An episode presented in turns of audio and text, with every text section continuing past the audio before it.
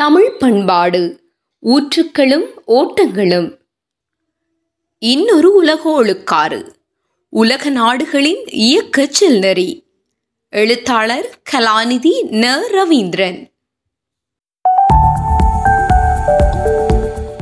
இதுவரை இருந்தவாறு தொடர இயலாத நெருக்கடியான கட்டம் இன்று ஏற்பட்டுள்ளது.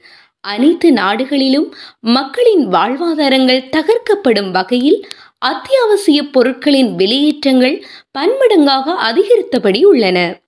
இத்தகைய பொருளாதார நெருக்கடிக்கான அடிப்படை காரணி ரஷ்ய உக்ரைன் போர் என்பதாக ஊடக பரப்புரைகள் அமைந்துள்ளன. அமெரிக்காவும் ஐரோப்பாவும் நேட்டோ வாயிலாக ரஷ்யா மீது தாக்குதலை மேற்கொள்வதற்காக உக்ரைனை தளமாக பயன்படுத்தும் எத்தனங்களில் முனைந்திருந்த சூழலில் தற்காப்பு யுத்தம் ஒன்றை மேற்கொள்ளும் நிர்பந்தம் ரஷ்யாவுக்கு ஏற்பட்டிருந்தது. எனும் கருத்தொன்றும் மிகச் சிறிய அளவில் ஊடகங்களில் வெளிப்பட்டு இருந்த போதிலும் ரஷ்யா ஆக்கிரமிப்பு போரை தொடுத்துள்ளது என்ற பிரச்சாரம் முழக்கமே ஓங்கி ஒலித்தபடி உள்ளது. இன்றைய உலக நெருக்கடிக்குள் ரஷ்யாவை மட்டுமன்றி சீனாவையும் சேர்த்தே குற்றம் சாட்டுவதையும் காண்கிறோம். ரஷ்ய உக்ரைன் யுத்தத்துக்கு முன்னரே அமெரிக்க தலைமையிலான ஏகாதிபத்திய அணி முன்னெடுத்த உலக பொருளாதார செயலொழுங்குகள் பொருளாதார நெருக்கடியை தோற்றுவித்து இருந்த சூழலில் கொரோனா பெருந்தொற்று ஏற்பட்டு தனது தலைமையில் பழியை ஏற்றுக்கொண்டது அந்த கொரோனாவை உருவாக்கி பரப்பியது சீனாவை எனும் பிரச்சாரத்தை அமெரிக்கா மேற்கொண்ட போதிலும் விஞ்ஞானிகளும் உலக சுகாதார அமைப்பினரும் தொடர்ந்து அவ்வகையிலான அறிவீனமான பரப்புரைக்கு இடமளிக்காது முற்றுப்புள்ளி வைத்தனர். மீள இயலாத நெருக்கடிக்குள் ஏகாதிபத்திய பொருளாதார முன்னெடுப்பு திணறுகின்ற போது ரஷ்யாவும் சீனாவும் துரித முன்னேற்றத்தை எட்டுவது சார்ந்த அரசியல் யுத்தம் ஒன்று அரங்கேறி வருகின்றது. மேற்குலகின் வீழ்ச்சியும் கிழக்குலகு வீருடன் மேலெழுந்து வருவதும் பற்றி ஆய்வுலகம் தனது கணிப்பை ஏற்கனவே வெளியிட்டிருந்தது. அமெரிக்கா ஐரோப்பா கனடா ஆஸ்திரேலியா ஜப்பான் என்ற ஆண்ட பரம்பரை ஏகாதிபத்திய அணி தனது அதிகார இழப்பை தடுக்க வல்லமை பெற்றுள்ளதா? ஏகாதிபத்திய வரலாற்றியல் விதி பிரகாரம் அந்த அணி வீழ்ச்சியடைந்து புதிய சக்தியாக ரஷ்ய சீன அணி முதல் நிலையை எட்டுமாயின் பின்னராக ஏற்படும் உலக ஒழுங்கில் மாற்றம் ஏதும் சாத்தியமா? இலங்கையின் எதிர்காலம். உலக பொருளாதார நெருக்கடியின் வெளிப்பாடு இலங்கையில் மிக அதிகமாகவே அதிர்வினை ஏற்படுத்தியுள்ளது. கிணற்று தவளையாக இருந்து கொண்டு இங்கேதான் மிக மோசம் என பலர் நம்பும் வகையில் உலக பரப்புரைகளும் அமைந்துள்ளன. உணவு பணவீக்கத்தில் இலங்கை மூன்றாம் இடத்துக்கு வந்துள்ளது என்பது இப்போது வீசப்படுகின்ற பிரச்சார வெடிகுண்டு.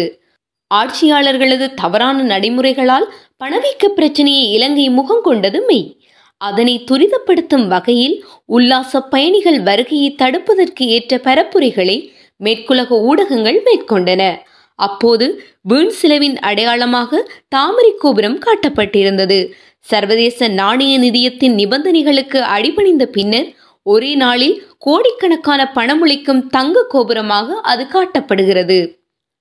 ஆயிரத்து தொள்ளாயிரத்து எழுபதுகள் வரை விடுதலை பெற்ற புதிய தேசங்களில் முதல் வரிசைக்குரிய நாடுகளில் ஒன்றாக திகழ்ந்த இலங்கை மிக கேவலமாக கையேந்தும் முதல் நிலை நாடு என தரந்தாழ்ந்து போக நேர்ந்தது எதனால்?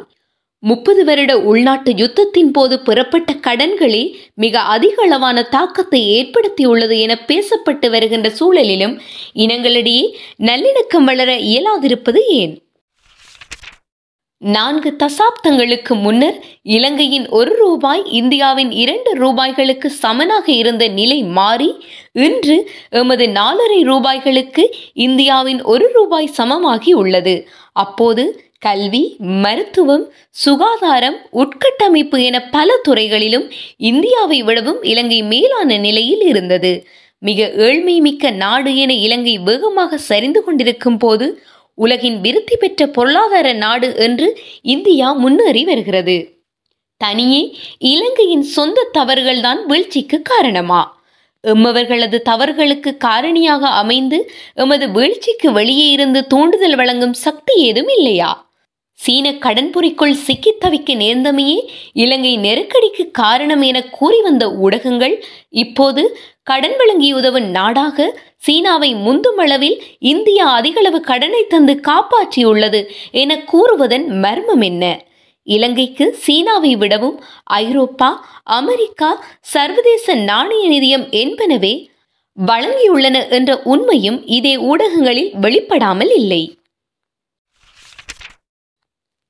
மூன்றாம் உலக யுத்தம். முப்பது வருடங்கள் நீடித்த உள்நாட்டு யுத்தம் ஆளுமையுடன் திகழ்ந்த இலங்கையை சிதைத்திருந்தது. இந்தியாவின் அருகே இருந்த சின்னஞ்சிறிய தீவான இலங்கை இந்தியாவை விடவும் வளமும் ஆளுமையும் பெற்று விளங்க இயலுமானது எப்படி பிரித்தானிய ஏகாதிபத்தியம் இந்தியாவை ஒட்டச் சுரண்டிய அளவுக்கு இலங்கையிலிருந்து பெரிய ஆதாயங்களை பெற்றதில்லை. இந்தியாவை கட்டுக்குள் வைத்து ஆள ஏற்ற பின்தளமாக இலங்கை பயன்படுத்தப்பட்டது. பத்தொன்பதாம் நூற்றாண்டின் நடுக்கூறில் விஞ்ஞான தொழில்நுட்ப கல்வி இந்தியாவில் வழங்க தடை இருந்த போது இலங்கையில் அனுமதிக்கப்பட்டது. மானிப்பாய் ஆங்கில தமிழ் அகராதி உருவாக்க காரணகாரியாக தமிழ் உடற்கூற்றியல் பௌதிக ரசாயன நூல்கள் ஒன்றரை நூற்றாண்டுகளுக்கு முன்னரே இங்கு வெளிவந்துள்ளன. இரண்டாம் உலக யுத்தத்தின் பின்னர் இந்தியாவுக்கு சுதந்திரம் வழங்கிய போது இலங்கையும் விடுதலை பெற்றது. பிரித்தானிய ஏகாதிபத்தியம் அதன் பின்னரும் நவகாலனித்துவ பிடிக்குள் இந்தியாவை கட்டுப்படுத்த ஏற்ற வகையில் இலங்கையில் விருத்தி பெற்ற உட்கட்டமைப்பை உருவாக்கியிருந்தது. ஆயிரத்து தொள்ளாயிரத்து அறுபதுகளில் கொழும்பை போல விருத்தி பெற்று வளரும் ஆர்வத்தில் சிங்கப்பூர் இங்கு வந்து கற்றுச் சென்று தன்னை கட்டமைத்துக் கொண்டது. இலங்கையின் இந்த ஆளுமை இந்தியாவுக்கு அச்சுறுத்தலாக இருந்த போதிலும் ஆயிரத்து தொள்ளாயிரத்து எழுபதுகள் வரை அணிசேரா கொள்கையை இலங்கை உறுதியாக பின்பற்றி தற்காத்து கொள்ள இயலுமாயிற்று. ஆயிரத்து தொள்ளாயிரத்து எண்பதுகளில் திறந்த பொருளாதார கொள்கை அனுமதிக்கப்பட்டு அமெரிக்கா கால்பதிக்க வாய்ப்பு வளர்ந்த போது இலங்கையை கையாளும் ராஜதந்திரத்துக்கு புதிய வடிவத்தை இந்தியா உருவாக்கி கொண்டது. இனப்பிரச்சினை யுத்தமான போது போராட்ட சக்திக்கான பின்தளமாக இயங்க இடமளித்த இந்தியாவின் பூரண கட்டுப்பாட்டுக்குள் அடங்க இலங்கை இணங்கிய நிலையில் யுத்தத்தை முடித்து வைக்கவும் உதவியது. ஆயிரத்து தொள்ளாயிரத்து எழுபதுகள் வரை இடதுசாரித்துவ போராட்டங்கள் வாயிலாக பொதுவுடைமை அமைப்பை வென்றெடுக்கும் நாடாக வளரும் வாய்ப்புடன் இருந்த இலங்கையை தொடர்ந்தும் சுரண்டும் மேலாதிக்க தரப்புக்கானதாக பேண வேண்டுமாயின் அமெரிக்க பிடியை இங்கே ஏற்படுத்துவது அவசியமாயிருந்தது. அதனை எண்பதாம் ஆண்டுகளில் ஜே ஆர் ஜெயவர்தனா மேற்கொண்ட போது இந்தியா சோசலிச கரையுடன் சோவியத் யூனியனின் நட்பு நாடாகவும் அமெரிக்க எதிர்ப்புணர்வுடையதாகவும் இருந்தது. இரண்டாம் உலக யுத்தத்தின் பின்னர் நேரடி காலனித்துவ ஒடுக்குமுறை சாத்தியப்படவில்லை. சுதந்திரம் பெற்ற நாடுகளாக முன்னாள் காலனித்துவ பிடிக்குள் இருந்த தேசங்கள் சுதந்திரமான வெளியுறவு கொள்கையை பின்பற்ற இயலுமாயிற்று. முதலாம் உலக யுத்தம் முடிவில் உருவான சோவியத் யூனியனுடன் இணைந்து சோசலிசம் முகாம் தோற்றம் பெற ஏற்றதாக கிழக்கு ஐரோப்பிய நாடுகள் மக்கள் சீனம் வடகொரியா வியட்நாம் கியூபா போன்றன கொம்யூனிஸ்ட் கட்சிகளின் ஆளுகைக்குள் வந்தன.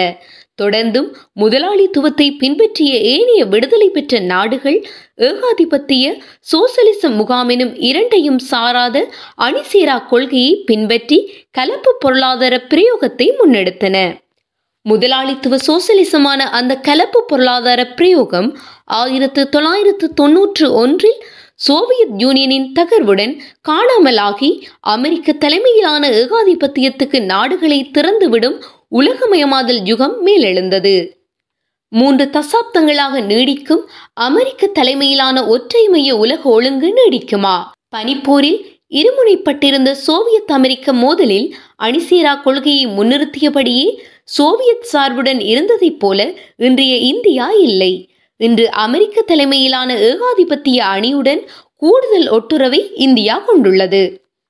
அதேவேளை முந்தைய நடைமுறைகளின் நீட்சியாக ரஷ்ய சீன அணியுடனும் பகை பாராட்டாத நடைமுறையை இந்தியா முன்னெடுக்கிறது.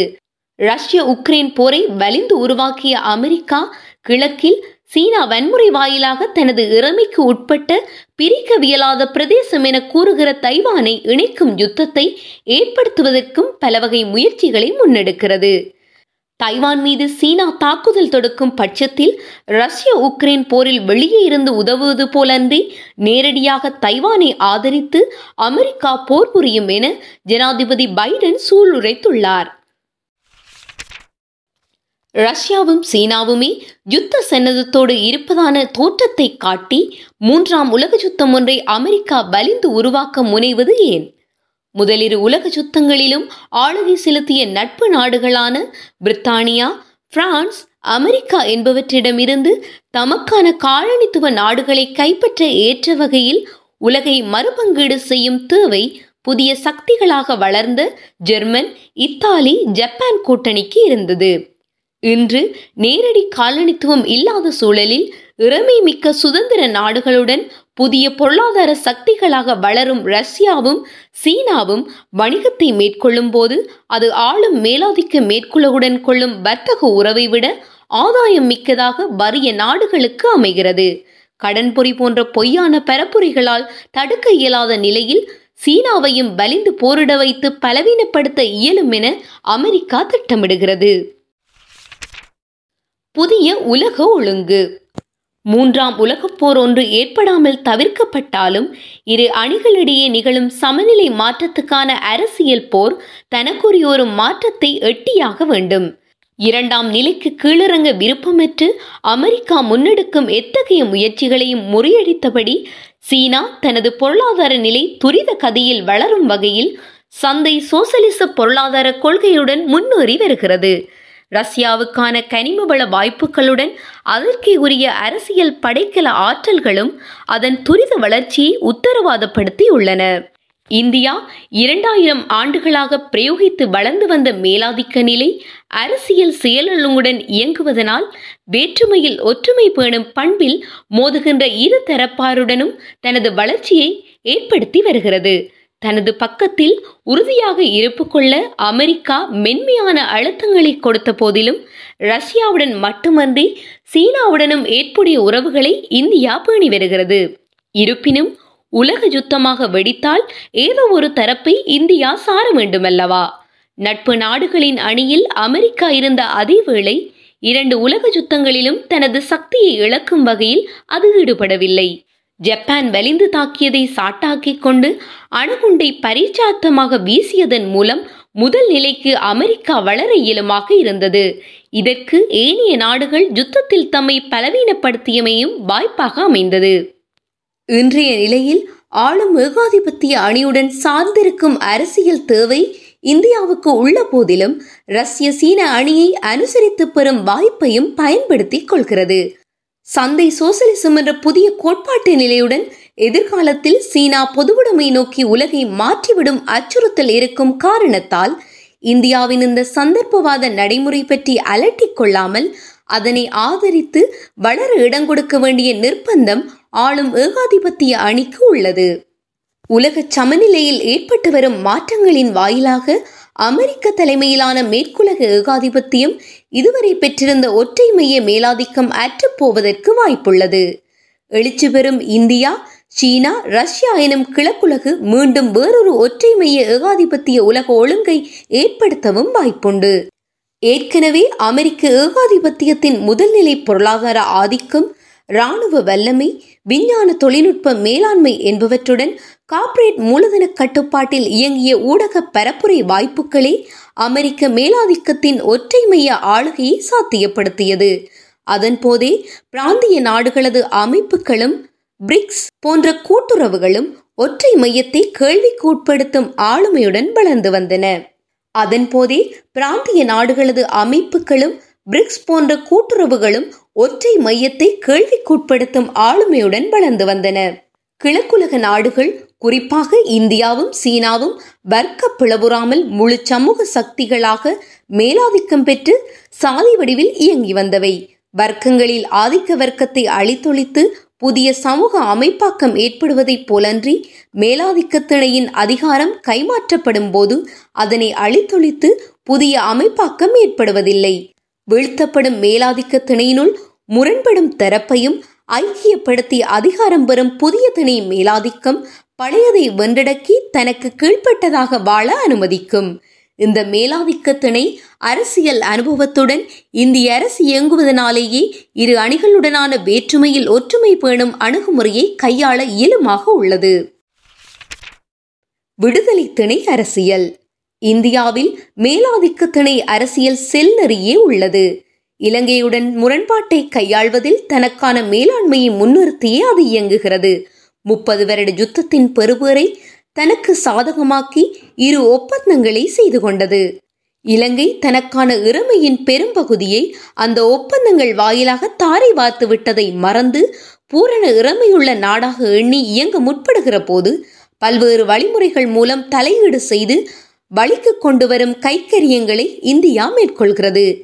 இலங்கையில் ஒழுங்கான நிர்வாக செயற்பாடு சாத்தியமில்லை என மக்களுக்கு உணர்த்தும் காரியங்களை இந்தியா இன்று கனகச்சிதமாக முன்னெடுத்து வருகிறது. இதன் வாயிலாக எமது இறமையில் தனக்கு குறித்தானதாக பங்கெடுத்துக் கொண்டதைப் போல சுதந்திரத்திலும் பகுதி பங்கீட்டை இந்தியா கோருகின்றது. இதற்கு மாறாக மக்கள் சீனம் வளர்ந்த நாடு பெரிய நாடு பின்தங்கிய நாடு சிறிய நாடு என்ற வேறுபாடு காட்டாமல் அனைத்துடனும் சமத்துவமான உறவுக்குரிய பஞ்சசீல கோட்பாட்டை பின்பற்றுகிறது. தேசிய விடுதலை வாயிலாக சோசலிசத்தை கட்டமைக்கும் மாவோ சேதுங் அவர்களின் சிந்தனையை இன்றைய விருத்தியடைந்த சோசலிச முறைக்கு பிரயோகிக்கும் சீன பிரயோகம் முன்னதாக பேசப்பட்டு வந்த மார்க்சியத்துக்கு புதியது. பாட்டாளி வர்க்க சோசலிச நிர்மாணத்தில் இருந்து விடுதலை தேசிய சோசலிச விருத்தி வேறுபட்டுள்ளதை நடைமுறை மூலம் புரிந்து கொண்டு சந்தை சோசலிசம் எனும் கோட்பாட்டை சீன கம்யூனிஸ்ட் கட்சி முன்னிறுத்துகிறது. தேசம் என்ற முழு சமூக சக்தி ஏற்படுத்தும் சமூக மாற்றம் ஐரோப்பிய வர்க்க சமூகத்துக்கு உரியது நின்றும் வேறுபட்டதாகும். இவ்வகைக்குரியதான திணை அரசியல் செல்லறி வடிவத்தை சாதியம் கட்டமைக்கப்பட்ட வட இந்தியா வெளிப்படுத்தி இருக்கவில்லை. திணை கோட்பாட்டை வகுத்து வரலாற்று தொடக்கத்தை ஏற்படுத்திய தமிழகத்திலும் பின்னர் இயங்கிய சாதி வாழ்முறையில் திணை அரசியல் எவ்வகையில் இயங்கி வந்துள்ளது எனும் புரிதல் இல்லை. திணை அரசியல் வடிவில் விளக்கம் பெறப்படாத போலும் தமிழக வரலாறு மேலாதிக்க திணைகளிடையேயான மோதல்கள் வாயிலாக இயக்கம் பெற்று வந்த சமூக மாற்ற செல்நெறியை துலக்கமுறை எடுத்துக்காட்டி வந்துள்ளது. யாழ்ப்பாணத்தில் முன்னெடுக்கப்பட்ட அக்டோபர் இருபத்தி ஒன்று ஆயிரத்து தொள்ளாயிரத்து அறுபத்தாறு எழுச்சி மார்க்கம் விடுதலை திணை அரசியல் மார்க்கத்தை வடிவப்படுத்த உதவியுள்ளது. தொடரும்.